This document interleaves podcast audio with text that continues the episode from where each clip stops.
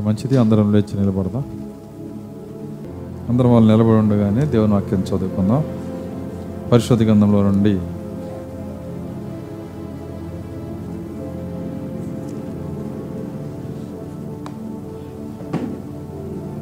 మత్తయి వార్త ఆరో అధ్యాయము.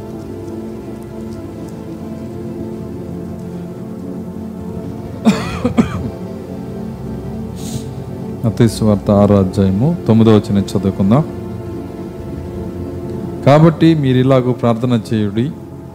పరలోకముందున్న మా తండ్రి నీ నామము పరిశుద్ధపరచబడుగాక నీ రాజ్యం వచ్చునుగాక నీ చిత్తము పరలోకముందు నెరవేరినట్లు భూమి మీదను భూమి అందును నెరవేరునుగాక మా అనుదినాహారము నేడు మాకు దయచేయము.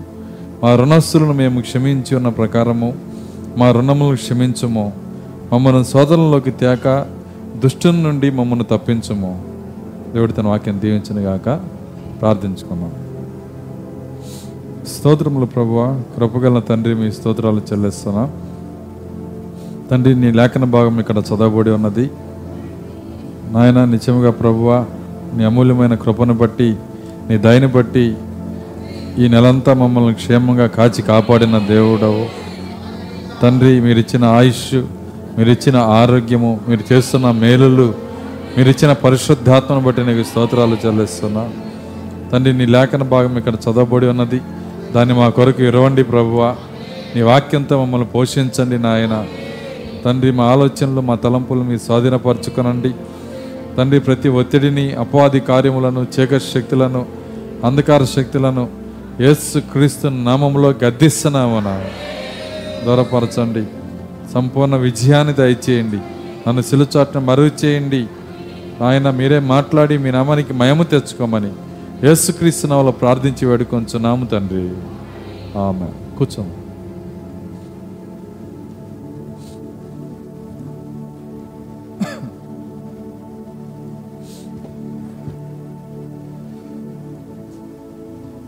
మంచిది. మరి మరి ప్రార్థించిన రీతిగా గడిచినటువంటి గురువారము మరి నడికుడి దగ్గర ఉన్నటువంటి ప్రాంతానికి వెళ్ళటం జరిగింది. మరి దేవుని మహాకృపను బట్టి మరి ఆ యొక్క కూడిక చాలా అద్భుతంగా జరిగించాడు ఆయన. మరి చాలా మరి అందరు దీవించబడ్డారు చాలా సంతోషపడ్డారు. మరి ప్రార్థించిన అందరికి కూడా యేసుక్రీస్తు నామలు వందనాలు తెలియజేస్తున్నాను మరలి వాళ్ళకి. ఎందుకంటే నేను బుధవారం అడిగాను అడిగిన వెంటనే చాలామంది మరి అనేక మంది ప్రార్థించారని నాకు తెలుసు. మరి మేము కష్టపడి వెళ్ళి అక్కడ కూడికను మరి జరిగించి వచ్చినా ఒకటే ప్రార్థించిన మీకు అదే ఫలం దేవుడు ఇస్తాడు. దేవుని స్తోత్రం అలెలుయ్య కాబట్టి మరి ప్రాక్త మరి ఒక సంఘంలో ఒక విశ్వాసిగా కొనసాగేటప్పుడు ఎలాగూ మనం ఉండాలంటే ఆయన ఏమన్నాడంటే వెళ్తున్నటువంటి సంఘ కాపరి యొక్క కుడిభుజంకి మన కుడిభుజం నాంచి ప్రతి పనిలో మనం నిలబడాలన్నాడు ఆయన. అంటే సపోర్ట్గా ఉండాలి. అన్ని విధములుగా కూడా సపోర్ట్గా ఉండాలి. కాబట్టి అలాగ సపోర్ట్గా ఉన్న వాళ్ళే సంగమం అవుతారు. కాబట్టి ఆ సపోర్ట్లో ప్రాముఖ్యమైన సపోర్ట్ ఏంటంటే ప్రార్థన. చూడండి మనం ప్రార్థించినప్పుడు ఏమవుతుందంటే ఆ పరిచర్లో మనము పాలిభాగస్సులం అవుతాం. కాబట్టి మరి అటువంటి బిడ్డలను దేవుడు దీవిస్తాడు ఆయన. ఒకవేళ మనము గనక అటు ఆ విధంగా ఉండలేకపోతే ఆ విధంగా ఉండే సంఘానికి అనుకోవటం చాలా మంచిది. అర్థమవుతుంది. ఎందుకంటే ఒక సంఘంలో మనం ఆ విధంగా ఏక మనసుతో ఏక హృదయంతో మనం కనుగొనలేక వెళ్ళలేకపోతే మనం ఏం చేయాలంటే మనము అలా ఉండే ఒక సంఘాన్ని కనుక్కోవటం మంచిది అని ప్రవక్త చెబుతున్నాడు. కాబట్టి మనము మనం నిజంగా ఒక సంఘంలో ఉండాలని ఆశపడితే మనం ఏం చేయాలంటే సేవకుని యొక్క పరిచర్య కొరకు ప్రార్థన చేయాలా. ఎక్కడెక్కడికి సేవకుడు వెళ్తున్నాడు ఎక్కడెక్కడ కూడికలు జరుగుతున్నాయి వాటన్నిటి కోసం మనం ఏం చేయాలంటే ప్రార్థన చేయాలి. కాబట్టి ప్రవక్త వర్తమాన ప్రకారం చెప్పిన ఆ క్రమమును మనందరం కూడా పాటించి ఆ పరిచర్యలో మనం కూడా పాలిభాగస్సులం అవుదాం.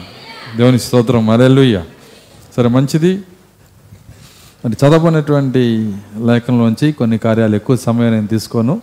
ఇది ప్రార్థనా కోడిక కాబట్టి ఒక నలభై ఐదు నిమిషాలు లేదంటే గంట సమయం లోపే దేవుని వాక్యాన్ని మనం చూద్దాం. మరి ప్రార్థన గురించి మనము ధ్యానిస్తూ ఉన్నాము. ప్రార్థన అత్యంత శక్తివంతమైన ఆయుధము అనే వర్తమానంలో ప్రవక్త మరి ఆయన ఈ వర్తమానం పేరు ప్రార్థన అత్యంత శక్తివంతమైన ఆయుధం కాదు. కానీ ప్రార్థన గురించి ప్రవక్త ఎక్కడెక్కడ చెప్పాడో అవన్నీ కలిసి రాసిన పుస్తకం ఇది. ప్రవక్త ఈ పేరు మీద ఎప్పుడు వర్తమానం చెప్పలేదు. కానీ ఈ పదాన్ని వాడాడు ఆయన. అనేక సార్లు ఈ పదాన్ని వాడటం వల్ల ఈ పుస్తకానికి ఈ ప ఈ యొక్క పేరుని పెట్టడం జరిగింది. ఆయన అనేక సార్లు ఈ పదం వాడాడు. ఏమన్నాడంటే ప్రార్థన అత్యంత శక్తివంతమైన ఆయుధం. దేవుని స్తోత్రం. అలెలుయ్య చూడండి ఇక్కడ ఈ పుస్తకంలో కొన్ని మాటలు ఆయన చెప్తున్నాడు. చదివి నేను కొద్దిగా ముందుకు వెళ్తాను.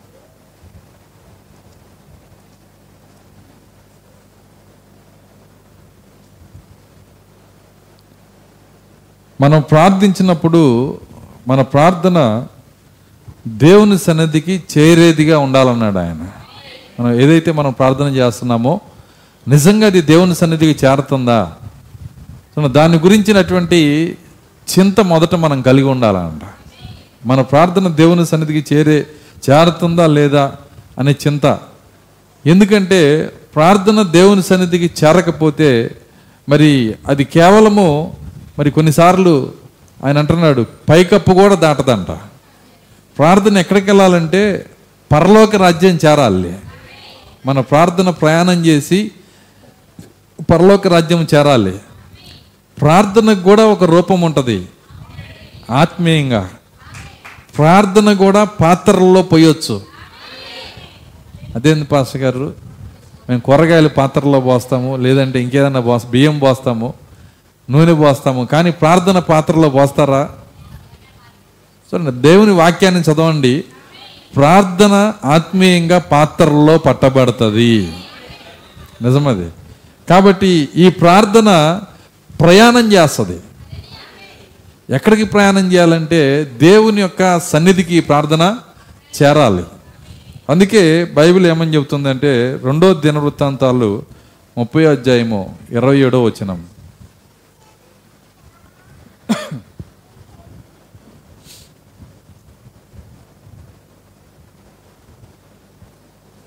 రెండో దినవృత్తాంతాలు ముప్పై అధ్యాయము ఇరవై ఏడో వచనం.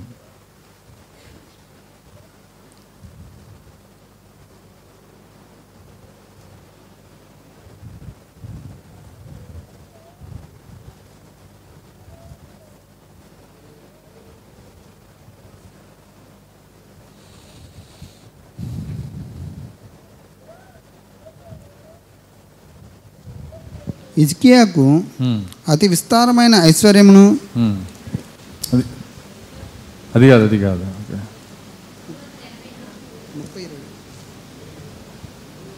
అప్పుడు లేవీయులైన యాజకులు అప్పుడు లేవీలైన యాజకులు లేచి జనులను దీవింపగా జనులను దీవింపగా వారి మాటలు వినబడిను. వారి మాటలు వినబడెను. వారి ప్రార్థన వారి ప్రార్థన ఆకాశమునున్న ఆకాశమందునున్న పరిశుద్ధ నివాసమునకు చేరిన. పరిశుద్ధ నివాసమునకు చేరెను. ప్రార్థన ఏం చేసిందండి? చేరిందంట అంటే చేరటానికి ముందు ఏం చేసింది? ప్రయాణం చేసింది. నీ వద్ద నుంచి ప్రార్థన పరలోక రాజ్యానికి చేరిందంట. చూడండి చేరినట్టుగా కన్ఫర్మేషన్ వచ్చింది అక్కడ. ఇక్కడికి చేరకుండా మనం ఎంత ప్రార్థన చేసినా వ్యర్థమే. చూడండి ఆ చేరే విధముగా మనము చింత కలిగి ఉండాలి జాగ్రత్త కలిగి ఉండాలి. మన ప్రార్థన దేవుని సన్నిధికి వెళ్తుందా లేదా అని గ్రహింపు కలిగి ఉండాలి. కేవలం మనం ప్రార్థన చేసేస్తే కుదరదు. మనము ప్రార్థన చేసేసాను నేను చేశాను గంట చేశాను రెండు గంటలు చేశాను చేసావు నువ్వు చేసిన ప్రార్థన దేవుని సన్నిధికి చేరుతుందా? దీని గురించిన చింత దీని గురించిన జాగ్రత్త మనము కలిగి ఉండాలి. ఎందుకంటే బైబిల్ ఏం చెప్తుందంటే నీ ప్రార్థన దేవుని నివాసమునకు అనగా పరలోక రాజ్యమునకు పరలోకమునకు చేరాలని చెప్తుంది. మరి అది చేరాలన్నప్పుడు మనం జాగ్రత్త తీసుకోవాలి కదా. చూడండి ఒక్కోసారి కొంతమంది పోస్ట్ చేస్తుంటారు. పోస్ట్ చేసినప్పుడు మరి ఒక లెటర్ వేసేవాళ్ళు. ఇప్పుడు ఇప్పుడు పిల్లలకి లెటర్ కూడా తెలియదు. పోస్ట్ వేయటం పెద్ద తెలియదు. ఒకప్పుడు సెల్ ఫోన్ లేనప్పుడు మరి మరి అందరూ కూడా ఇన్లాండ్ లెటర్ అని ఒకటి ఉండేది. మరి ఇంగ్లాండ్ లెటర్ ఇంగ్లాండ్ అంటే ఇంగ్లాండ్ లెటర్ కాదు ఇంగ్లాండ్ అంటే లోపల లెటర్ అనమాట దాని తర్వాత మరి ఆ యొక్క పావలతో ఒక కాటు మొక్క ఉండేది. ఇవన్నీ కూడా చక్కగా వాళ్ళు రాసి మరి ఆ యొక్క పోస్ట్ పోస్ట్ డబ్బాలో వేసేవాళ్ళు. వేసినప్పుడు అది వాళ్ళ మీ ప్రార్థన వాళ్ళకి చేరిద్ది. అర్థమవుతుందా? దాన్ని మోసుకెళ్ళే వాళ్ళు ఉంటారు దాన్ని చేరుతుంది. ఇప్పుడు ఆ ప్రార్థన చేరటానికి లేదంటే నీ లెటర్ చేరటానికి కొంతమందికి చింత ఎక్కువ ఉంటుంది. అసలు అది వెళ్ళిద్దా? వెళ్ళదా. ఈ ఈ లెటర్ వెళ్ళిద్దా వెళ్ళదా అని చింత జాగ్రత్త కలిగిన వాళ్ళు ఉంటారు. వాళ్ళు ఏం చేస్తారంటే ఇవన్నీ నేను చేసినోడిని. అర్థమవుతుందా? వాళ్ళు ఏం చేస్తారంటే అక్నాలజ్మెంట్ కార్డు అనే ఒకటి ఉంటుంది. దానికి జతగా ఒక కార్డు దానికి చేరుస్తారు. చేర్చినప్పుడు ఆ కార్డు ఈ లెటర్తో పాటు వెళ్ళి వింటున్నారా? ఈ ఈ చేరినట్టుగా సంతకం తీసుకొని మళ్ళీ నా దగ్గరికి వస్తుంది అది. అర్థమవుతుందా? ఈ కార్డు వరకే వస్తుంది. నేను ఇచ్చింది వెళ్ళిపోయిద్ది. ఈ అక్నాలజ్మెంట్ కార్డు వరకు నా దగ్గరికి తిరిగి వస్తుంది. నాకు జాగ్రత్త ఎక్కువ అనమాట ఎందుకంటే నేను వేసింది వెళ్ళిందా లేదా? వాళ్ళు ఏం చేస్తారు సైన్ చేసి నేను ఇచ్చి నేను చే నేను వేసినటువంటి కార్యము వెళ్ళింది అని వాళ్ళు మళ్ళీ తిరిగి పంపించినప్పుడు ఇక కన్ఫామ్ ఓ వెళ్ళింది. అప్పుడు నాకు దిగులు ఉండదు. ఒక లెటర్ ముక్కకే ఎంత జాగ్రత్త తీసుకుంటే నువ్వు గంటలు గంటలు ప్రార్థన చేసినప్పుడు నువ్వు ఎంత జాగ్రత్త తీసుకోవాలి నువ్వు? నీ ప్రార్థన దేవుని సన్నిధికి చేరుతుందా నీ ప్రార్థన దేవుని సన్నిధిలో దేవుడు వింటున్నాడా? సమాధానం ఇస్తున్నాడా? ఇవ్వకపోతే ఎందుకు ఇవ్వట్లేదు? ఎందుకు చేరట్లేదు? నీ ప్రార్థన ఎందుకు చేరట్లేదు. దీని గురించినటువంటి ఒక ఆలోచన మనం కలిగి ఉండాలి. ఎందుకంటే ప్రార్థన చేసావా? చేశాను. ఎప్పటి నుంచి చేస్తున్నావు? సంవత్సరాల నుంచి చేస్తున్నాను. అవుతుందా? అవట్లా. ఎందుకు అవ్వదు చూడండి నీ ప్రార్థన దేవుని సన్నిధి చేరుతుందా లేదా? ఒక గ్రహింపు అనేది ఒక భయం అనేది ఒక జాగ్రత్త అనేది ఖచ్చితంగా మనం కలిగి ఉండాలి. అప్పుడు ఏం చేస్తామంటే ఎందుకు చేరట్లేదో దాని గురించినటువంటి సమస్యని మనం పరిష్కరించుకుంటాం. ఆమె చెప్పగలరా? కాబట్టి ఆ సమస్య ఎక్కడ ఉందో మనం చూసుకుంటాం. ఇంకో లేఖనం చూద్దాం. ప్రకటన గ్రంథము ఎనిమిదో అధ్యాయము.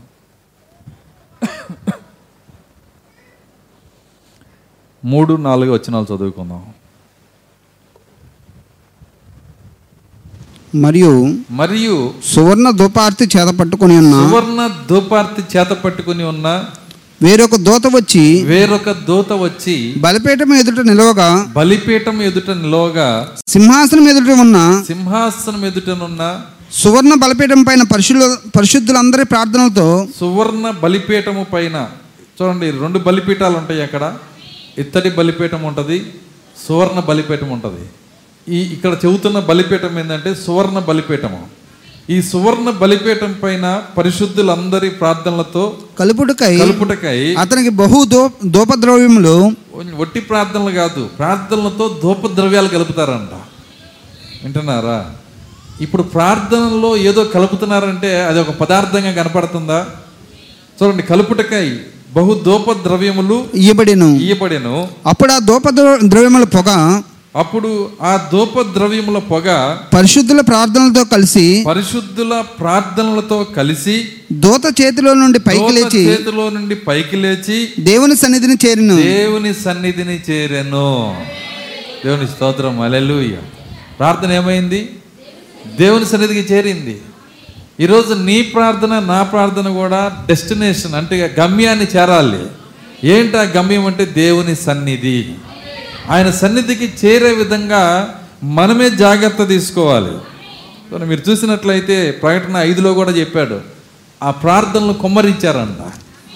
అవి పరిశుద్ధుల ప్రార్థనలను రాస్తుంది చూడండి అనేక చోట్ల ఈ లేఖనాలు రాసి పెట్టాడు ఆయన. కాబట్టి ప్రార్థనకు ఉన్నటువంటి లక్షణం ఏంటంటే ప్రార్థన ప్రయాణం చేస్తుంది ప్రార్థన దేవుని సన్నిధికి చేరుతుంది ప్రార్థన అంగీకరించబడుతుంది. తన ప్రార్థన ధూప ద్రవ్యములతో పైకి లెగుస్తుంది. దేవునికి ఇంపైన సువాసనగా ఉంటుంది. ప్రార్థనకి వాసన ఉంది. దేవుని స్తోత్రం. అలెలుయ్య ఆ ఇంపైన సువాసన కనుక ఆయన తీసుకుంటే ఆయన ఎంతగానో సంతోషపడతాడు ఆయన. ఆ- ఆ ధూప ద్రవ్యములతో కలిపిన ఆ ప్రార్థన దేవుని సన్నిధికి ఎక్కి వెళ్తుంది. ఇక్కడ కూడా స్పష్టంగా రాశారు దేవుని సన్నిధిని చేరెను. దేవుని సన్నిధిని చేరను. వాళ్ళ ప్రార్థనలు దేవుని సన్నిధికి చేరినాయి. ఇప్పుడు చేరవలసింది ఎవరి ప్రార్థన అంటే మన ప్రార్థనే. మన ప్రార్థన దేవుని సన్నిధికి చేరుతుందా? అది చేరాలంటే ఏ విధంగా మన ప్రార్థన ఉండాలి? ఏ విధంగా మనం ప్రార్థించాలి? చూడండి ప్రార్థన ఎలా ఉన్నదనే కన్నా ప్రార్థించే హృదయం ఎలాగ ఉండాలి? ప్రార్థించే హృదయం ఎలాగ ఉండాలి? కాబట్టి నీ హృదయం గనక దేవునికి ఇష్టంగా ఉన్నట్లయితే ఖచ్చితంగా నీ ప్రార్థన దేవుని సన్నిధికి చేరుతుంది. అందుకే ప్రార్థన ఎలా చేయాలో యేసుక్రీస్తు స్వయముగా నేర్పించాడు. ఇప్పుడు మనం మూలవాక్యం దగ్గరికి వద్దాం. మత్తయి వార్త ఆరో అధ్యాయము. మత్తయి వార్త ఆరో అధ్యాయము తొమ్మిదో వచనం చదువుతాం కాబట్టి మీరు ఇలాగ ప్రార్థన చేయుడి. కాబట్టి మీరు ఇలాగ ప్రార్థన చేయుడి. పరలోకమందున్న మా తండ్రి పరలోకమందున్న మా తండ్రి నీ నామం పరిశుద్ధపరచబడును గాక. నీ నామము పరిశుద్ధపరచబడుగాక నీ రాజ్యం వచ్చుగాక నీ రాజ్యము వచ్చునుగాక నీ చిత్తం పరలోకమందు నెరవేరుచున్నట్లు. నీ చిత్తము పరలోకమందు నెరవేరుచున్నట్లు. భూమి ఎందును నెరవేరును గాక. భూమి అందును నెరవేరునుగాక చూడండి ఇక్కడ యేసుక్రీస్తు ఒక ప్రార్థనను మనకి నేర్పిస్తున్నాడు. ఆయన నే ఎందుకు నేర్పిస్తున్నాడు అంటే నీ ప్రార్థన దేవుని సన్నిధికి చేరాలంటే నీ ప్రార్థన ఇలా ఉండాలని చెబుతున్నాడు ఆయన. మరి దేవుని సన్నిధికి చేరే ప్రార్థనగా నీ ప్రార్థన ఉండాలని నువ్వు ఇష్టపడుతున్నావా? అప్పుడు మనం ఖచ్చితంగా ఆయన ఎలా నేర్పించాడో దాన్ని మనము మన యొక్క ప్రార్థనగా మార్చుకోవాలా. చూడండి ఇది ఈ యొక్క ఈ యొక్క అధ్యాయము ఎన్నో అధ్యాయం ఇది? ఆరో అధ్యాయము. ఆరో అధ్యాయంలో ఆయన మానవుడు చేయాల్సిన ప్రార్థన ఎలాగ ఉండాలో ఆయన నేర్పిస్తున్నాడు. మానవుడు అంటే ఎన్నో నెంబర్ మానవుని నెంబర్ తెలుసా మీకు? ఆరు. ఎందుకంటే మానవుడు ఆరో రోజున జన్మించాడు ఆరో రోజున సృష్టించబడ్డాడు. కాబట్టి మానవుని సంఖ్య ఆరు. వింటున్నారా? దాన్ని తిరగేస్తే ఏమవుతుంది? తొమ్మిది. దేవుని సంఖ్య అర్థమవుతుందా? తొమ్మిది. అందుకే ఆత్మవరాలు తొమ్మిది. చూడండి ఈ యొక్క సైంటిస్టులు ఏం చెబుతున్నారంటే మరి ఆ విశ్వంలో ఎక్కడ చూసినా తొమ్మిదే ఉంటుందంట. చూడండి వాళ్ళు చెబుతున్నప్పుడు నేను ఆశ్చర్యపోతా. ఎందుకంటే దేవుని యొక్క సైన్స్ అది ఇది లెక్క దేవుని యొక్క సంఖ్యాశాస్త్రం అది.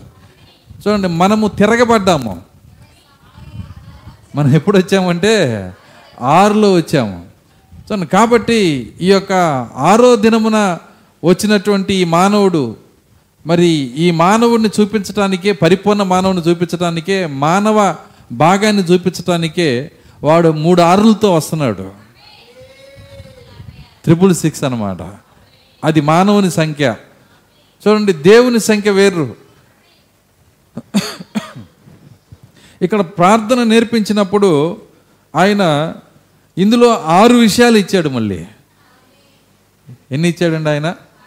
ఆరు విషయాలు. మీరు లెక్క పెట్టుకోండి. ఇందులో ఖచ్చితంగా ఆరు ఉంటాయి. అంటే మనం సరి చేసుకోవాల్సిన కార్యాలు మన ప్రార్థన అంగీకరించబడాలంటే ఎన్ని సరి చేయబడాలంటే ఆరు సరి చేయబడాలి. సో అందులో ఒక్కొక్క కార్యం మనం చూసుకుంటూ వెళ్దాము. మొదట మన ప్రార్థన దేనికి సంబంధించి ఉండాలంటే ఇక్కడ ఒక కార్యం ఉంది. ఏంటంటే ఇక్కడ చెప్పిన రెండు ముక్కల వరకే చదవమని కదా ఆయన చెప్పింది. ఆయన ఏదైతే ఇక్కడ చెప్పాడో మీ ప్రార్థన ఇది అని ఇంతవరకే చేయమని చెప్పలేదు. ఇది ఒక మంత్రం కాదు. దాన్ని తిరిగి చెబితే అది ఏమైద్దంటే మంత్రం అయింది మంత్రము లేకపోతే ఇదొక ఇదొక సూత్రము కాదు. చదువు చదివేది కాదు ఇది. ప్రార్థన దీన్ని మళ్ళా మనం అదే విధంగా చెబితే ఏమైద్దంటే అది తిరిగి చెప్పినట్టు అయింది. ప్రార్థన చేసినట్టు అవ్వదు వింటున్నారా? మరి అయితే ఇలా చేయకూడదా పాస్టర్ గారు? చెప్పు మంచిదే. అర్థమవుతుంది. ఆయన ఏం చెప్పాడో దాన్ని నీ నోటితో చెప్పు. ఓకే. కానీ అసలు ఏం చెప్పాడనేది నీలో ఉండాలి ఆ ప్రార్థన. ఆయన ఆరు విషయాలు చెప్పాడు ఇక్కడ. ఈ ఆరు విషయాలు నీలో ఉండాలి. ఏంటి ఆరు విషయాలు? మొదటిది ఏంటి? చదవండి ఇప్పుడు. పరలోకమందున్న మా తండ్రి నీ నామం పరిశుద్ధపరచబడును గాక. నీ నామము పరిశుద్ధపరచబడును గాక. పరిశుద్ధపరచబడునుగాక చూడండి నీ నామము పరిశుద్ధపరచబడునుగాక అని ఆయన చెప్పినప్పుడు మనము ప్రభువా నీ నామం పరిశుద్ధపరచబడునుగాక అని మనం చెబితే ఆయన నామం అపవిత్రమైందా అని నేను అడుగుతా. మరి ఎందుకు నువ్వు పరిశుద్ధపరచబడాలని అడుగుతున్నావు? చెప్తాను మొదటి ప్రశ్న. ఎందుకంటే ప్రార్థించేటప్పుడు ఆయన నేర్పించింది ఏంటో మనం ఎరిగి ఉండాలి. నీ నామము పరిశుద్ధపరచబడునుగాక అని ఆయన చెప్పినప్పుడు ఏ ఉద్దేశంతో ఆయన ఆ- ఆ యొక్క మాటని చెప్పాడు? చూడండి దీన్ని మీరు అర్థం చేసుకోవడానికి ఒక కార్యాన్ని చెప్తాను. ఆయన నామము ఆయనే పెట్టుకుంటే సమస్య లేదు. కానీ ఆయన నామం ఏం చేశాడంటే మనకిచ్చేశాడు ఆయన. అర్థమవుతుందా? ఇప్పుడు ఇచ్చినప్పుడు ఏం చేయాలి దాన్ని? కాపాడాలా? ఆయన నామమును కాపాడాలి మనము. చూడండి ఎవరైనా మీకు ఏదైనా ఒక జాగ్రత్తగా ఉంచమని ఇస్తే ఏం చేస్తావు నువ్వు? కాపాడతావా లేదా? ఇంటి పక్కన వాళ్ళు చెప్తారు మరి మేము ఊరికి వెళ్తున్నామండి కొద్దిగా ఇల్లు చూస్తామన్నానండి ఎవరైనా పిల్లలు వచ్చి రాళ్ళు వేస్తండే ఏమాకని చెబుతావు? ఎందుకని నీకు అప్పచెప్పి వెళ్ళారు. ఇంటి పక్కన వాళ్ళు ఇళ్ళని నువ్వేం చేస్తావంటే కాపాడతావు. నీకు ఇచ్చింది ఏదైనా సరే నువ్వు కాపాడటం నీ యొక్క బాధ్యత. ఇప్పుడు దేవుడు ఏం చేశాడంటే ఆయన నామమును మనకు పెట్టాడు ఆయన. నా నామము పెట్టబడిన జనులు అంటున్నాడు ఆయన. దేవుని స్తోత్రం అలెలుయ్య కాబట్టి నామము ఆయన వరకే ఉంచుకోలేదు. ఆయన నామం మనకి పెట్టాడు. పెట్టినాక ఇప్పుడు ఏమవుతుందంటే అనేక మంది ఆయన నామం పెట్టబడిన వారు ఆయన నామమునకు అవమానకరముగా ఆయన నామమునకు సిగ్గు తెచ్చే విధముగా వాళ్ళు జీవించటాన్ని బట్టి వాళ్ళకి నష్టం లేదు. ఎవరికి నష్టం? ఆయన నామానికి. అర్థమవుతుందా? నా నామము దూషించబడుతుంది. అన్యజనుల్లో నా నామము ఎగతాళి చేయబడుతుంది. ఎందును బట్టి? మిమ్మల్ని బట్టే. ఆయన అంటున్నాడు కాబట్టి ఆయన నామము పరిశుద్ధంగా ఉండాలని ఆయన కోరుకుంటున్నాడు. అంటే ఆయన నామము ఒక పేరు మీద రాసి నువ్వు క్లాత్ తీసుకొని తొడవమని కాదు ఆయన చెబుతుంది. నీ జీవితము నామమునకు అవమానము రాకుండా నీ జీవితము పవిత్రంగా జీవిస్తే ఆయన నామము పరిశుద్ధపరచబడుతుంది. అలెలుయ్య ఇప్పుడు మనం ప్రార్థిస్తా దేవుని దేవుని నామానికి అవమానం తెచ్చే జీవితం జీవిస్తా వింటున్నారా? పరలోకమందున నా తండ్రి నీ నామం పవిత్ర పరిశు పరిశుద్ధపరచబనుగాక అని పలికితే ఏం ఉపయోగం ఉంటుంది? మనం మొదటగా చేయాల్సిన పని ఏంటి? ఆ నామమును పవిత్రపరచబట్టం అంటే ఏంటో మనం తెలిసి ఉండాలి. దానికి అర్థం ఏంటి? నీవు పవిత్రంగా జీవించాలి. మీ పరలోకపు తండ్రి పరిపూర్ణుడు గనక మీరును పరిపూర్ణులై ఉండాలని చెబుతున్నాడు ఆయన. పవిత్రతను ప్రేమించే దేవుడు పరిశుద్ధతను ప్రేమించే దేవుడు నీ జీవితంలో ఆ పరిశుద్ధత పవిత్రత లేకుండా ఎలాగ నువ్వు ఈ ప్రార్థన చేయగలుగుతావు? కాబట్టి నువ్వు ప్రార్థన చేయటం చేసేటప్పుడు నీలో ఉండాల్సిన మొదటి మెట్టు ఏంటంటే నీ నామము పరిశుద్ధపరచబన్నుగాక అని చెప్పగలిగిన జీవితము నీలో ఉండాలి. అప్పుడే నీ ప్రార్థన దేవుని సన్నిధికి ఎక్కి వెళ్తుంది. అలెలుయ్య సరే మనము వేషధారులుగా బ్రతుకుతూ మనము దేవునికి విరోధమైన జీవిత విరోధమైన కార్యాలు చేస్తూ నీనామం పరిశుద్ధపరచబని కాక ఎట్ట చెబుతావు? నాకు అక్కడ టౌన్ చర్చిలో మరి బయటకు వచ్చి సిగరెట్ తాగిళ్ళి మళ్ళీ ఈ యొక్క పరలోక ప్రార్థన చెబుతాడు పాస్టరే. సో ఎలా ఆయన నామం పరిశుద్ధపరచబడిద్ది? సో ఏ విధంగా ఈ కార్యాలు చేస్తారు? కాబట్టి మొదటిగా ఆ ప్రార్థన ఆయన నేర్పించిన దాంట్లో ఆ విషయాలు మనలో ఉండాలి. ఇది మంత్రం కాదు. ఈ రెండు లైన్లు చదవమని చదవమని చెప్పింది కాదు ఇది. దీనికి సంబంధించిన కార్యాలు మనలో ఉండాలి. లేదంటే ఆ ప్రశ్న వేసినప్పుడు మనం ఆన్సర్ చెప్పలేము. ఆయన నామం అపవిత్రమైందా? నువ్వు పరిశుద్ధ పరిశుద్ధమని చెప్పడానికి ఆయన ఎప్పుడూ కూడా పరిశుద్ధమైన దేవుడు. ఆయన నామం ఎప్పుడూ పవిత్రమైందే. దేవుని స్తోత్రం. అలెలుయ్య అయితే మనకు పెట్టడం వల్ల ఆ నామమును మనం ధరించుకోవటం వల్ల మనల్ని బట్టి అది అపవిత్రమవుతుంది. నీవు పరిశుద్ధంగా జీవిస్తే నీవు మొదటి మొదటి మాటను చెప్పటానికి ప్రార్థనలో నువ్వు అర్హుడు అవుతావు. దేవుని స్తోత్రం. అలెలుయ్య కాబట్టి మొదటి మాట మరి అర్థమైంది కదా? తర్వాత మాట నెక్స్ట్. నీ రాజ్యము వచ్చునుగాక. నిజమది. నీ రాజ్యం వచ్చునుగాక అంటే అక్కడ ఉన్నటువంటి యూదులు శాస్త్రులు పరిచయులు వాళ్ళు ఏమనుకున్నారంటే ప్రవక్త అంటున్నాడు ఒక ఈటు తీసుకొచ్చి రోమీలందరినీ ఒకేసారి పొడిచి ఆయన సింహాసనం మీద కూర్చొని రాజ్యం స్థాపిస్తాడు దాని కొరకే మేము ఎదురు చూస్తున్నామని ఎదురు చూశారు. అర్థమవుతుందని నేను చెప్తుంది?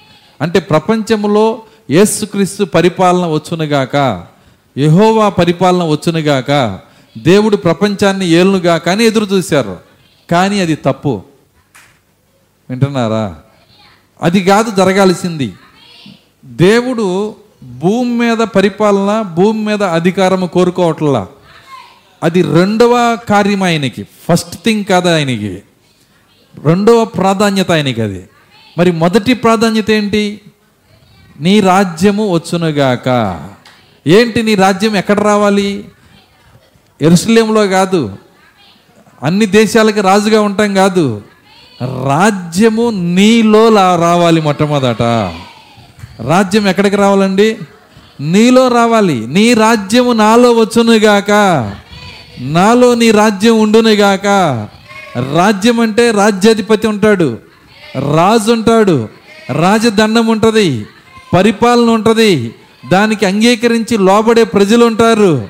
దేవుని స్తోత్రం. అలెలుయ్య రాజ్యములో అధికారాలు ఉంటాయి ఒక పౌరునికి అధికారాలు ఉంటాయి రాజ్యంలో విధి మరి విధులు ఉంటాయి వింటున్నారా?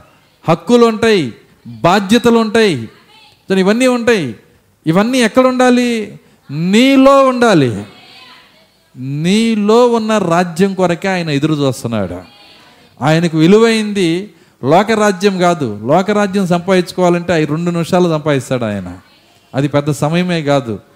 సూర్యుడికి సూర్యుడికి ఒకసారి మాట్లాడమని చెబితే సూర్యుడు అంటాడంట ఇదిగో నేను నేను నలభై నల నలభై ఐదు నలభై ఆరు నలభై ఏడు డిగ్రీలు కొలుసుకోండి. యాభై అరవై డెబ్బై అన్నారనుకో వాళ్ళు ఒకటే చెబుతారు మీరు ఏది చెబితే చేస్తామయ్యా. సూర్యుడు మాట్లాడితే చాలు రాజ్యం దేవుంది అయిపోయింది ఆయన కూడా రావసరలా అర్థమవుతుందా? ప్రకృతితో ఆయన రాజ్య పరిపాలన చేసి ఆయన సాధించగలడు. ఏ విధంగా అయినా చేయగలడు. అది కాదు. అది దానికంటే గొప్ప విషయం ఏంటంటే నీ హృదయము మారి దేవుణ్ణి రాజుగా సేకరించి ఆయన రాజ్యాన్ని నీలోకి తీసుకోవటమే అసలైన గొప్ప విషయము. దేవుని స్తోత్రం. అలెలుయ్య అందుకే ప్రాక్త అంటున్నాడు. ఏమంటున్నాడంటే అద్భుతం అంటే ఏంటో కాదు నువ్వు మారటమే అన్నాడు ఆయన. యథార్థంగా వాక్యమునకు విధేయత విధేయత చూపించే మార్పు నీలో కనపడితే అది సూర్యుని ఆపిన అద్భుతం కన్నా గొప్ప అద్భుతం అవుతుంది. కాబట్టి మార్పు శక్తి రాజ్యం ఎక్కడ రావాలంటే మనలో రావాలి. నీ రాజ్యం వచ్చునుగాక నా నీ రాజ్యం వచ్చునుగాక నువ్వు అంటున్నావంటే రాజ్యం వచ్చే విధంగా నువ్వు ఇష్టపడుతున్నావు అనే కదా అర్థం. ప్రభు నాలోకి రండి. నన్ను స్వాధీనపరచుకోనండి. నాలో రాజుగా ఉండండి. నీ హక్కులన్నీ నాకు ఇవ్వండి నావన్నీ నీవి. నీవన్నీ నావి. దేవుని స్తోత్రం. అలెలుయ్య మీ హక్కులన్నీ నాకు ఇవ్వండి మీ ఆజ్ఞలన్నీ నాకు ఇవ్వండి నీ ఆజ్ఞ నీ ఆజ్ఞ ఎందైన అధిక వాంఛ చేత నేను నోరు తెరిచి ఒగర్చుచున్నాను రాజ్య పరిపాలన నాలో చేయండి. ఈ రాజ్యం మీద ఏ దయ్యమైనా చేయేస్తే మీరు యుద్ధం చేయండి. దేవుని స్తోత్రం అలెలుయ్య రాజ్యం నీలో ఉందనుకో కరోనా చేయేస్తే ఏం చేస్తాడు? అర్థమవుతుందా? ఏ ఏ దెయ్యమైన నీ మీద చెయ్యేస్తే ఆయన యుద్ధము చేయు రీతిగా వస్తాడంట ఆయన. కాబట్టి ఈ పా ఈ మాట ఏదో ఊతపదం కాదు నీ రాజ్యం వచ్చునుగాక. రాజ్యము నీలోకి రావటానికి ఇష్టపడితే నువ్వు చేయాలి ఆ ప్రార్థన? నీ ప్రార్థనలో ఇది ఒక భాగమై ఉంది. ఇది రెండవ భాగము. మొదటి భాగం ఏంటి? నేను మీకు ఇంకో విధంగా నేర్పిస్తున్నా. సరే ఈ ఆరు భాగాలు. నేను పరిశుద్ధంగా ఉండటానికి ఇష్టపడుతున్నాను ప్రభువా. నేను పరిశుద్ధంగా ఉండటానికి ఏది ఆటంకంగా ఉందో దాన్ని నా నుంచి తీసివేయండి. మొదటి భాగం. అదే నీ నామము పరిశుద్ధపరచబన్నుగాక. రెండు నేను అన్ని విషయాల్లో నిన్ను రాజుకు ప్రజలు లోబడినట్లుగా నేను నీకు లోబడాలని ఇష్టపడుతున్నాను ప్రభువా. అని నువ్వు గనక ఇష్టపడితే అటువంటి ప్రార్థన నువ్వు చేస్తే అది నీ రాజ్యం వచ్చునుగాక. దానికి సంబంధించిన విషయాలే నీ ప్రార్థనలో ఉంటాయి. ప్రభువా నేను అన్ని విషయాల్లో గనపరచపడలేకపోతున్నాను అన్ని విషయాల్లో నిన్ను రాజుగా నేను చేయలేకపోతున్నాను. అన్ని విషయాల్లో నేను లోబడలేకపోతున్నాను. ఎన్ని చేస్తావు ప్రార్థనలో? ఎందుకంటే రెండవ మెట్టు రెండవ భాగము నీలోకి వచ్చినప్పుడు. అదే పరలోక ప్రార్థన. మొదటి భాగము నీ నామం పరిశుద్ధపరచబన్నుగాక రెండవ భాగము నీ రాజ్యము వచ్చునుగాక. సమయం అయిపోతుంది సరే త్వరగా పరిగెత్తుదాం. చూడండి అక్కడ నెక్స్ట్ నీ చిత్తము పరలోకమందు నెరవేర్చున్నట్లు నీ చిత్తము పరలోకముందు నెరవేరుచున్నట్లు భూమి ఎందును నెరవేరునుగాక భూమి ఎందును నెరవేరునుగాక చూడండి ఆయన చిత్తం గురించి ఆయన ఏమంటున్నాడంటే మీరు బైబిల్ చదివితే నేను చాచిన హస్తముతో అధిక బలముతో ఈ భూమిని సృష్టించాను నేనే ఈ సృష్టిని చేశాను దీని మీద ఏదైనా నా ఇష్టమే జరుగుతుంది. ఈ రాజ్యాలన్నీ ఎవరికి ఇవ్వాలనుకుంటున్నానో వాళ్ళకి ఇస్తున్నాను. ఇక్కడ నా చిత్తమే నేను చేస్తున్నానని చెప్పాడు ఆయన. భూమి మీద సమస్తము ఆయన చిత్తమే జరిగిస్తూ ఉన్నాడు. అయితే ఆయన చిత్తము జరగాల్సింది ఎక్కడంటే ఈ భూమిలో జరగట్లా. అర్థమవుతుందా? అరవై కిలోల భూమో డెబ్బై కిలోల భూమో నాకు తెలియదు అర్థమవుతుందా? లేదంటే వంద కిలోల భూమో. మీ మీ భూమి ఎంత బరువు ఉందో నాకు తెలియదు కానీ మీ భూమిలో దేవుని చిత్తము జరగాలని ప్రార్థన చేయాలంట. ఈ శరీరములో శరీర కార్యాలు నశించాలని ప్రార్థన చేయాలంట. ఆత్మచేత శరీర క్రియలు చంపబడాలని ప్రార్థన చేయాలంట. దేవుని స్తోత్రం. అలెలుయ్య నిజమది. కాబట్టి శరీర కార్యాలు మనలోంచి వెళ్ళిపోవటానికి ప్రభువ ఈ శరీరంలో ఈ శరీరము వాక్యానికి లోబడదు. ఎందుకంటే ఆత్మ సిద్ధమే కానీ శరీరము బలహీనమని చెబుతుంది లేఖనము. కానీ నా ప్రార్థన ఏంటంటే మూడవ మెట్టు. ఏందండి? పరలోకమందు నీ చిత్తము నెరవేరినట్లుగా ఈ భూమి యందు నీ చిత్తము నెరవేరునుగాక. దేవుని స్తోత్రం. అలెలుయ్య దాని తర్వాత నాలుగవ మెట్టు. మా రుణస్థులను మేము క్షమించున్న ప్రకారము. మా రుణస్థులను మేము క్షమించిన ప్రకారము మా రుణములు క్షమించుము. మా రుణములను క్షమించుము. చూడండి మొదటి మెట్టు ఏమంటున్నాడు అంటే పరలోకమందున్న మా తండ్రి నీ నామము పరిశుద్ధపరచబడినగాక. రెండో మెట్టు నీ రాజ్యము వచ్చుగాక. మూడవది నీ చిత్తము పరలోకముందు నెరవేరినట్లు భూమి ఎందును నెరవేరునుగాక. తర్వాత ఐదో నాలుగో మెట్టు మా అనుదినాహారము. ఇది మిస్ చేశారు అర్థమవుతుందా? మా అనుదినాహారము నేడు మాకు దయచేయము. అనుదినాహారము. ఏంటి అనుదినాహారము? దీన్ని నేను అనేక సార్లు చెప్పాను. ఈ వరుసలో వస్తున్నాను కాబట్టి మళ్ళీ చెబుతున్నాను నేను. ఏంటంటే నీ ఇంట్లో నువ్వు రోజు ప్రతి నెలకు సరుకులు వేసుకుంటావు కదా? వేసుకున్నప్పుడు మరి ఒక బస్తా బియ్యము నీ బియ్యపు డబ్బాలో పోసుకొని అయ్యా ఈరోజు ఆహారం నాకు ఇవ్వవా? అని అడిగితే ఎట్లుంటుంది అది ఆల్రెడీ నెలకు కావలసిన సరుకులు తెచ్చేసుకున్నావు. మళ్ళా అనుదినాహారం అంటే ఈరోజు ఆహారం మాకు దయచేయము. అన్నం పెట్టుకుని ఎట్టా మళ్ళీ అన్నం పెట్టమని అడుగుతావు? ఆహారం పెట్టుకుని ఎలా అడుగుతావు? ఆయన మనకి నేర్పిస్తున్న ఈ ప్రార్థన నాలుగవ భాగము. ఆయన ఏమంటున్నాడు? మా అనుదినాహారము మాకు త- మాకు అనుగ్రహించము. నాలుగవ భాగం ఇది. ఈ నాలుగో భాగంలో ఆయన చెప్పినటువంటి అనుదినాహారం ఏంటంటే ప్రతిరోజు డైలీ బ్రెడ్.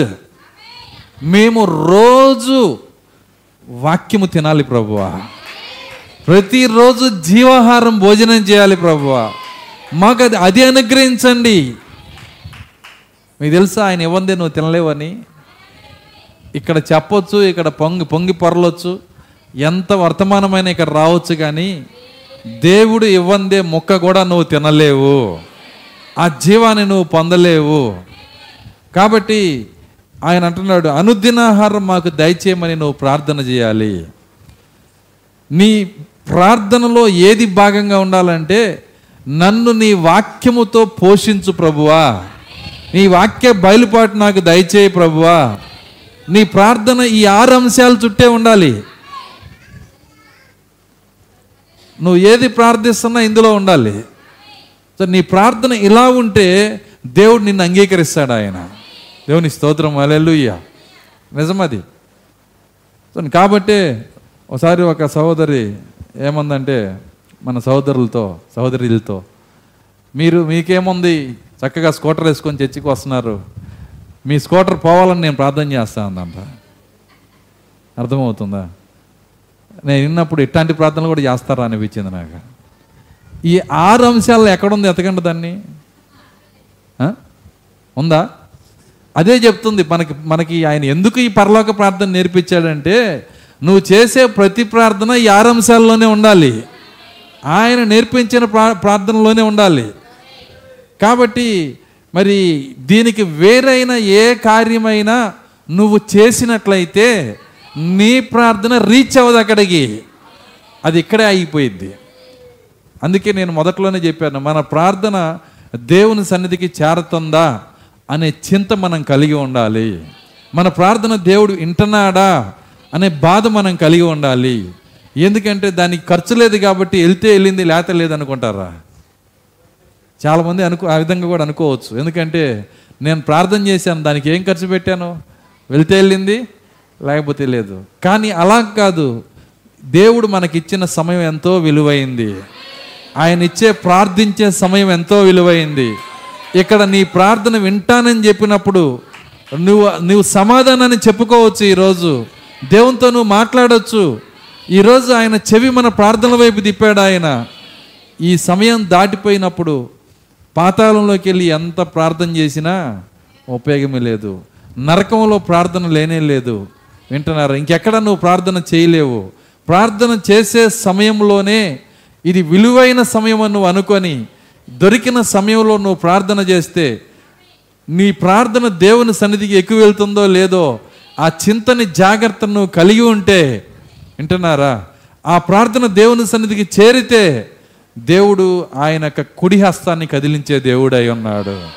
దేవుని స్తోత్రం. అలెలుయ్య కాబట్టి మనం జాగ్రత్త వహించే వారిగా ఉండాలి. మన ప్రార్థనలో నాలుగవ భాగం ఏంటి? మా అనుదినాహారము మాకు దయచేయము. ప్రభువా మేము ఆదివారం తింటున్నాం కానీ సోమవారం తింటలేదు మంగళవారం తింటలేదు బుధవారం గుర్తు వస్తే వస్తున్నాం. అర్థమవుతుందా? చూడండి మేము బైబిలే తీయట్లేదు వర్తమానమే చదవట్లేదు. మీకు తెలుసా? ప్రోక్త ఒక మాట అంటున్నాడు. ఆయన ఏమంటున్నాడంటే మీరు గనక బైబిల్ తీసి చదవకపోతే మీరు ఆయన చెప్పిన ఒక కార్యం చదివి నేను ముందుకెళ్తా.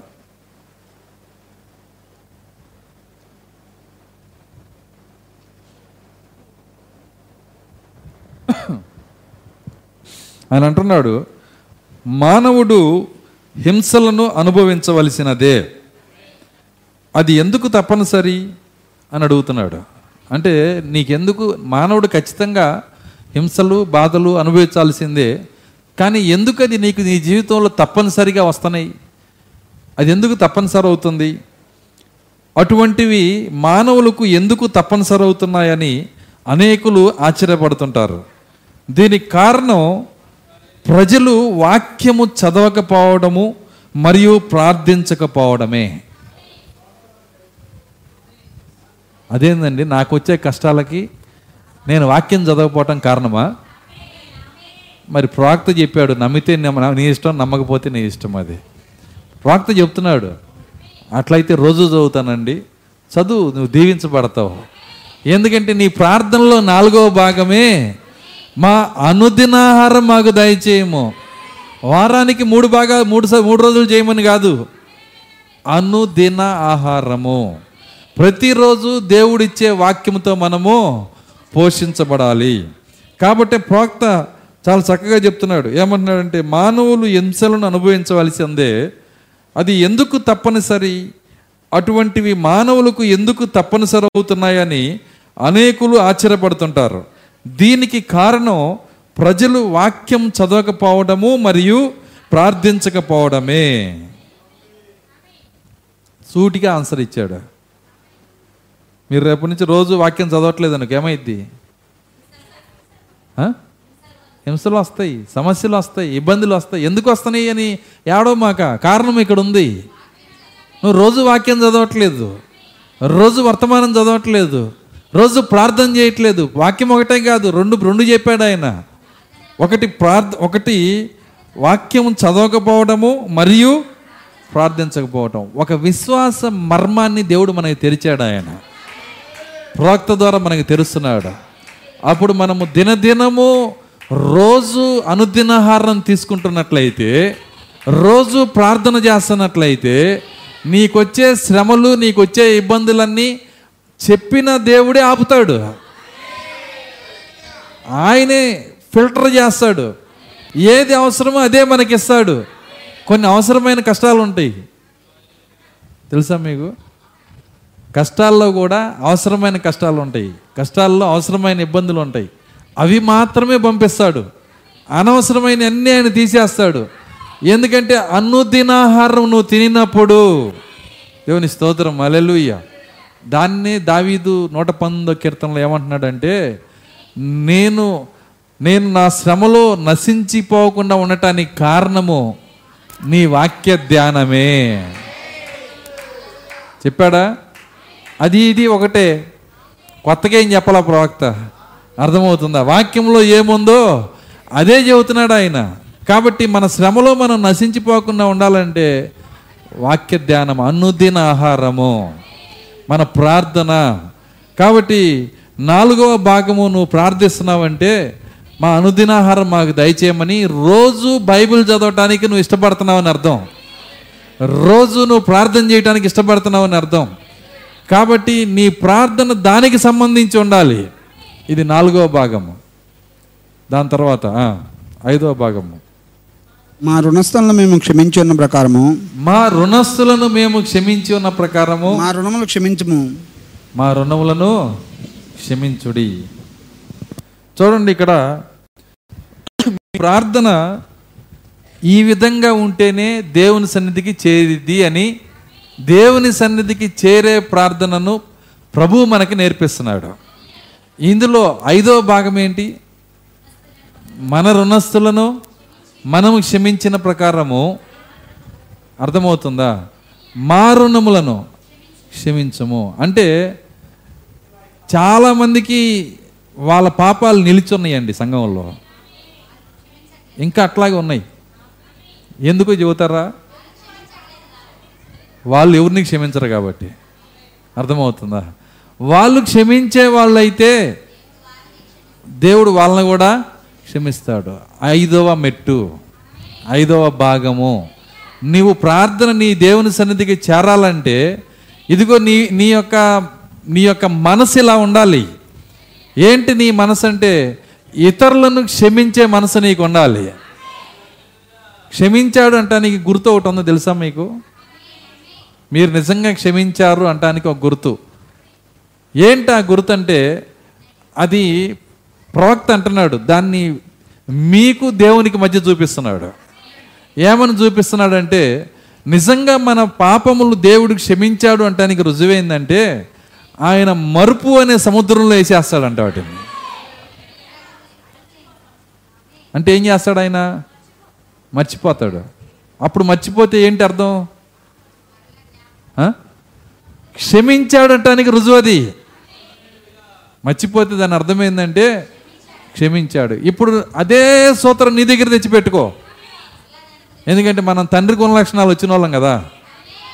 అప్పుడు అదే సూత్రం మన దగ్గర పెట్టుకుంటే మనము కూడా ఈ ప్రార్థన ఐదో మెట్టును మనం నెరవేర్చే వారిగా ఉండాలంటే వింటున్నారా? మనము మన చుట్టూ ఉన్న వారిని మన మన చుట్టూ ఉన్న ప్రజల్ని మన సంఘస్థుల్ని మన చుట్టాలని ఎవరైనా కావచ్చు వాళ్ళు చేసిన పొరపాట్లు వాళ్ళు చేసిన కార్యాలు మనం ఏం చేయాలి? క్షమించాలి. ఎందుకు క్షమించాలి? అందులో స్వార్థం ఉంది. అర్థమవుతుందా? నువ్వు నీ పాపాలు క్షమించబడాలంటే నువ్వు దాన్ని చేయాలి. నువ్వు అలా కాకుండా అవకాశం వచ్చినప్పుడల్లా లిస్టు తీస్తున్నావు అనుకో బయటికి. నీ లిస్టు ఇంకా పెరిగిద్ది. నీకు వడ్డీ చక్ర వడ్డీ కూడా వేస్తాడు నీకు. అర్థమవుతుందా? అదే వాక్యం అంటే నువ్వు పరలోక ప్రార్థన చేస్తున్నావా? పరలోక ప్రార్థన నీ జీవితంలో ఉందా? ఏంటి పరలోక ప్రార్థన? ఈ మెట్లేంటి? చూడండి దేవుని చిత్తమైతే దీనికి పరలోక ప్రార్థన అనే హెడ్డింగ్ పెడతాడు దానికి. అర్థమవుతుందా? చూడండి ఇది చాలా ప్రాముఖ్యమైన కార్యం ఇది. నిజంగా యేసుక్రీస్తు నేర్పించిన ప్రార్థన నీ జీవితంలో ఉందా? రుణస్థులను క్షమించే మనసు నీ దగ్గర ఉందా? చూడండి నువ్వు నువ్వు క్షమించగలుగుతున్నావా? నువ్వు మర్చిపోగలుగుతున్నావా? అవకాశం వచ్చినప్పుడల్లా లిస్టు బయట తీస్తున్నావా? దాని గురించి నువ్వు మాట్లాడుతున్నావా? క్షమిస్తే దాన్ని వదిలిపెట్టేస్తావు. యేసుక్రీస్తు కూడా క్షమించి దేవుడు మన పాపాలు క్షమించి వాటిని విడిచిపెట్టేశాడు. ఆయన గనక విడిచిపెట్టకపోతే వింటున్నారా? ఖచ్చితంగా ఇది ఎలా ఉంటుందంటే ఒక వ్యక్తికి ఒక వ్యక్తి ఎక్కువ పాపాలు చేశాడు చేసినప్పుడు ఆ వ్యక్తికి ఆ జడ్జి చేసిన శిక్ష ఏంటంటే అతను చేసిన పాపాన్ని బట్టి తప్పుని బట్టి ఇతనికి వంద బుల్లెట్లు కాల్చమని చెప్పాడు. వంద బుల్లెట్లు కాల్చి అతన్ని చంపేసేయండి. తర్వాత ఒక చిన్న తప్పు చేశాడు ఒక ఆయన. ఈయన చిన్నది చేశాడు కాబట్టి ఒక బుల్లెటే కాల్చమన్నాడు. అర్థం కాల? ఏదైనా ఒకటేనా? ఒక బుల్లెటే కాల్చమన్నాడు. కొద్ది కొద్దిగా చేశాడు కాబట్టి అంటే దాని అర్థం ఏంటంటే మనము చిన్నది చేసినా దేవుని సన్నిధి నుంచి నిచ్చెడబాటే పెద్దది చేసినా అంతే. మనందరము మరణానికి పాత్రులము. కృపను బట్టే ఇక్కడ నిలబడి ఉన్నాము ఈరోజు. దేవుని స్తోత్రం అలెలుయ్య ఆ బోన్లో ఉన్నోడు ఏడుతాడు అయ్యా నువ్వు వంద బుల్లెట్లు కాల్చినా ఒకటే ఒకటి కాల్చి నేను సచ్చూరుకుంటానయ్యా కొద్దిగా తగ్గించాయా అర్థమవుతుందా? కాబట్టి ఇది కూడా అంతే. మనము ప్రతి ఒక్కరము ఒక బుల్లెట్కి అర్హులమే. అంటే అర్థమైంది అంటే మనందరం మరణానికి పాత్రలమే.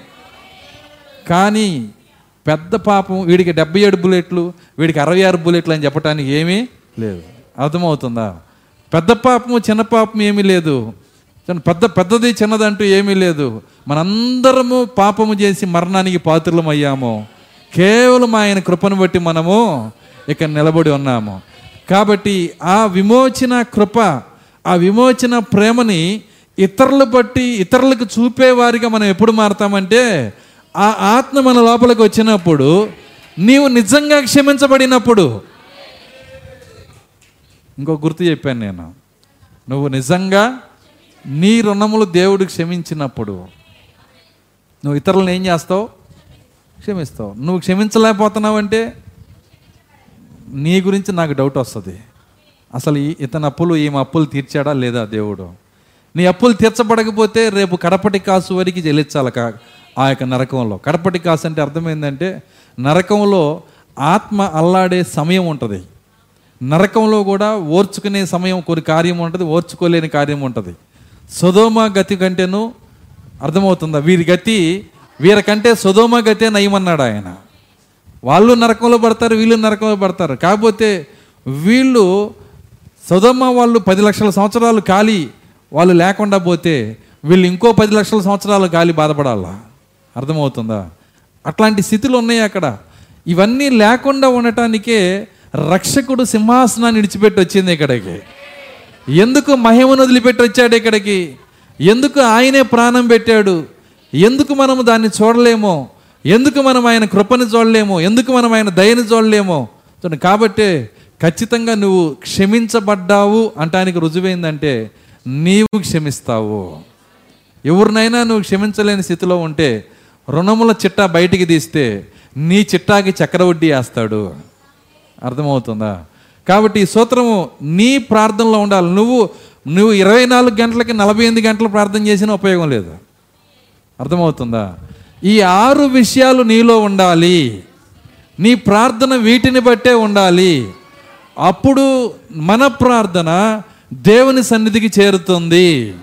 దేవుని స్తోత్రం. అలెలుయ్యా కాబట్టి ఐదో నాలుగో భాగం ఐదో భాగం ఏందండి? మా రుణస్థులను మేము క్షమించిన ప్రకారము మా రుణములను క్షమించుము. దాని తర్వాత ఆరో భాగము. నెక్స్ట్ మమ్మల్ని శోధనలోకి తేక మమ్మను శోధనలోకి తేక దుష్టు నుండి మమ్మల్ని తప్పించము. దుష్టుని నుండి మమ్ము తప్పించుము. చూడండి ఏ రోజన్నా ప్రార్థన చేశాం మనం ఆ విధంగా? దుష్టుడు అపవాది పాతాల లోకం ఇక్కడే ఉంది. మనము ప్రార్థన చేయమని దేవుడు కోరుతున్నాడు. చివరి భాగం ఏంటంటే మనము శోధనలోకి వెళ్ళకుండా మనము శోధించబడకుండా దుష్టుని నుండి మనం తప్పించబడాలి. ఆ తప్పించబడుటకు శక్తి కలిగిన వాడు ఒకే ఒక ఆయన ఉన్నాడు. తనను మరణము నుంచి విడి విడిపించగలిగిన వానికి చూడండి ఎవరు మరణం నుంచి విడుదల చేస్తారో ఆయనకు ఆయన ప్రార్థనలు యాచనలు సమర్పించాడంట. అదేవిధంగా ఇక్కడ కూడా మనము కూడా మనము దుష్టుని నుంచి విడిపించబడటానికి శోధనలోంచి విడిపించబడటానికి మనము ప్రార్థన చేయాలి. ప్రభువా మేము పాతల లోకము భూమి మీద జీవించే సమయంలో జీవిస్తున్నాము. ఈరోజు పర్ల పాతాల లోకం ఇక్కడే ఉన్నది. మమ్మల్ని శోధించటానికి అది ఇక్కడ సిద్ధపడతా ఉంది. మేము శోధించబడకుండా మేము పాతాల లోకంతో కొట్టుకొని పోకుండా మేము పడిపోకుండా ఈ పాతాల లోక దయ్యముల నుండి మమ్మల్ని విడుదల చేయండి. హల్లెలూయ. నిజమది. కాబట్టి మన ప్రతి ప్రార్థనలో మనం అది పెట్టాలి. ప్రతి ఉపవాస కోడికలో ప్రతి ఆల్నైట్ ప్రేయర్లో సంఘమంతా కలిసి ఒక పది నిమిషాల సేపు పావు గంట సేపు అయినా మనందరము మన సంఘము పైన ఏ దుష్టుని శోధన రాకుండా పాతాలలోక దయ్యాలు పనిచేయకుండా వాటిని గద్దించాలని ఆరవ ఆరవ చట్టమును బట్టి మనం ప్రార్థన చేయాల? ప్రార్థన చేస్తే కదా ఆయన కదిలేది. అర్థమవుతుందా? మనం ప్రార్థన చేస్తే ఆయన కదలాడతాడు. కాబట్టి మనం ప్రార్థన చేయాలి. మన ప్రార్థనలో ఆరో భాగం ఏంటంటే ఆయన అంటున్నాడు మమ్మల్ని శోధనలోకి తేక దుష్టు నుండి మమ్మలను తప్పించము. ఆయన ఈ ప్రార్థన గురించి కొంత వివరణ ఇచ్చాడు. ఏమని వివరణ ఇచ్చాడంటే ఆయన అంటున్నాడు పద్నాలుగో వచ్చిన నుంచి. మనుషుల అపరాధములను మనుషుల అపరాధములు మీరు క్షమించిన ఎడల మీరు క్షమించిన ఎడల మీ పరలోకపు తండ్రియు మీ పరలోకపు తండ్రియు మీ అపరాధములను క్షమించును. ఇంకా వేరేది ఏం లేదు. ఇదే చట్టం. మనుషుల అపరాధములు మీరు క్షమించిన ఎడల మీ పరలోకపు తండ్రియు మీ అపరాధములు క్షమించును. మీరు మనుషుల అపరాధములను క్షమింపకపోయిన మీరు మనుషుల అపరాధములు క్షమింపకపోయిన ఎడల మీ తండ్రియు మీ తండ్రియు మీ అపరాధములను క్షమింపడు. మీ అపరాధములు క్షమించడు. ఆ ప్రార్థనలో మీరు ఏం చేస్తున్నారో ఆయన కూడా కొంత వివరణ ఇచ్చాడు అక్కడ. కాబట్టి మనం ప్రార్థించేటప్పుడు మన యొక్క అంశాలు ఈ ఆరు అంశాలు కనుక మన జీవితంలో ఉంటే నీ ప్రార్థన నేరుగా దేవుని సన్నిధి ఎక్కి వెళ్తుంది. కాబట్టి దాని విషయంలో మనం జాగ్రత్త వహించాలి. దాని విషయంలో మనం జాగ్రత్త తీసుకోవాలి. కాబట్టి నువ్వు ప్రార్థన చేసేటప్పుడు బుద్ధిహీనుడిగా నువ్వు అర్పించకుండా అర్థమవుతుందా? నువ్వు చేయాల్సిన కార్యం ఏంటంటే నీకు నీ మీద ఎవరికైనా ద్వేషం ఉంటే నీకు ఎవరికైనా ద్వేషం ఉంటే మొదట వారిలో పోయి సమాధానపడు. తర్వాత వచ్చి నువ్వు ఇక్కడ ప్రార్థన చేయి. ఆరు ఆరు మెట్లు ఆలోచించు. ఆరు మెట్లు నువ్వు లేకపోతే ప్రార్థన చేయమాక. ఆపేసేయి. నువ్వు ఎన్ని గంటలైనా చేయొచ్చు. దానివల్ల ఉపయోగం లేదు. కాబట్టి మొదట ఈ ఆరు మెట్లు ఆరు మెట్లుకి నేను బాధ్యత వహిస్తాను అనే మనసు నీ లోపల రావాలా? ఎంతమంది బాధ్యత వహిస్తారు ఆరు మెట్లకి? దేవుడు మిమ్మల్ని దీవించునుగాక. ఈ కార్యాలు మరలా నెమరేసుకోండి. మరలా చూడండి. ఆరో అధ్యాయంలో ఆరు మెట్లు ఇచ్చాడు ఆయన. ఆరు సూత్రాలు ఇచ్చాడు ఆయన. ఈ ఆరు కార్యాలతో మనం ప్రార్థన చేస్తే మన ప్రార్థన కూడా దేవుని సన్నిధికి చేరింది అని దేవుడు మనకి నిరూపణ ఇస్తాడు. మనకు ఆయన సమాధానం ఇస్తాడు. మన ప్రార్థనకి ఆయన ఆన్సర్ ఇస్తాడు ఆయన. దేవుడు తన వాక్యం దీవించునుగాక ప్రార్థించుకుందాం. కళ్ళు మూసుకున్నాం. స్తోత్రములు ప్రభువా కృపగలన తండ్రి మీ స్తోత్రాలు చెల్లిస్తున్నాం. తండ్రి యొక్క మధ్యాహ్న సమయంలో మా ప్రార్థన దేవుని సన్నిధికి చేరుటకు మేము ఏ విధంగా నాయన ప్రార్థించవలసి ఉన్నదో మా తండ్రి ఎంత చక్కగా మీరు నేర్పించారో ఆరు విషయాలు మేము నేర్చుకున్నాము ప్రభు అది ప్రార్థన వల్లవేయటం కాదు ప్రార్థన దేనికి సంబంధించిన కార్యాలుగా ఉండాలో ప్రార్థనలో మేము ఏమి నెరవేర్చాలో దేని గురించి మేము ప్రార్థించాలో అవన్నీ మాకు నేర్పించినందుకు స్తోత్రాలు. ఈ ఆరు మెట్లలోనే మా ప్రార్థన ఉన్నట్టుకు సహాయము దయచేయండి. ఈ ఆరు మెట్లను ఎక్కగలిగిన శక్తి మాకు దయచేయండి. దేవా కనికరించండి ప్రభువా. ప్రతి మెట్టు గురించి మాకు వివరించినందుకు నీకు స్తోత్రాలు చెల్లిస్తున్నాం. విన్న ప్రతి మాట మా వినికిల్లో దీవించండి నాయన. ఓ కనికరించండి ప్రభువా. కృప చూపించండి నాయన. కూడి వచ్చిన ప్రతి బిడ్డను మీరు దీవించండి ప్రభువా. ఓ ఈ ప్రార్థన వారి హృదయాలపైన రాయండి నాయన. నీ నామము పరిశుద్ధంగా జీవించే నీ నామమునకు మహిమ తీసుకొని వచ్చే జీవితాన్ని మీరు దయచేయండి. నీ నామము పరిశుద్ధపరచబన్నుగాక. నీ రాజ్యము వచ్చునుగాక. నీ రాజ్యము నా హృదయంలో వచ్చునుగాక. నీ ఆజ్ఞలు నా హృదయంలో ఉండునుగాక. నీ హక్కులను మేము స్వతంత్రించుకుందముగాక. ఓ మా ప్రభువు చెప్పినట్లుగా నావన్నీ నీవి నీవన్నీ నావని మేము చెప్పుదముగాక. నీ రాజ్యం వచ్చునుగాక. ఓ తండ్రి నీకు స్తోత్రాలు చెల్లిస్తున్నాము. మా అనుదినాహారం మాకు దయచేయము ప్రభువా. ఓ తండ్రి మేము ప్రతి దినము మేము ప్రార్థించినప్పుడు ప్రతి దినం మేము వాక్యము ధ్యానించినప్పుడు మా యొక్క మా యొక్క శత్రువులపైన మా శోధన పైన మా శ్రమలపైన మాకు విజయం ఇస్తానని వాగ్దానం చేసిన దేవుడవ నాయన.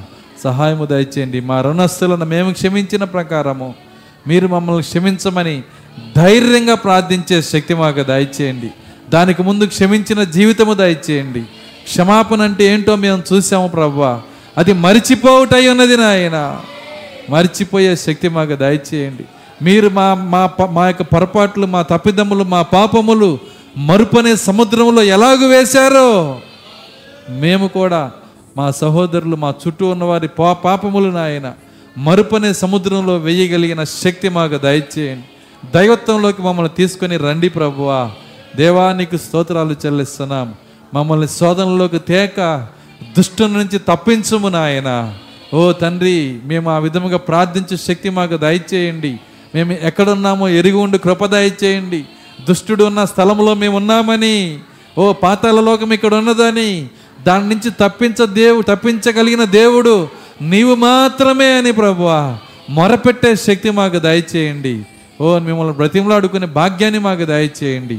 విన్న ప్రతి మాట మా వినికిల్లో దీవించండి. అది నూరంతలు ఫలించడు సహాయము దయచేయమని. కూడి వచ్చిన ప్రతి బిడ్డను మీరు దీవించమని. ఇంకా జరగనున్న ప్రార్థన కోడికను కూడా మీ చేతులకి అప్పగిస్తూ యేసుక్రీస్తు నామములో ప్రార్థించి వేడుకొంచున్నాము తండ్రి. ఆమె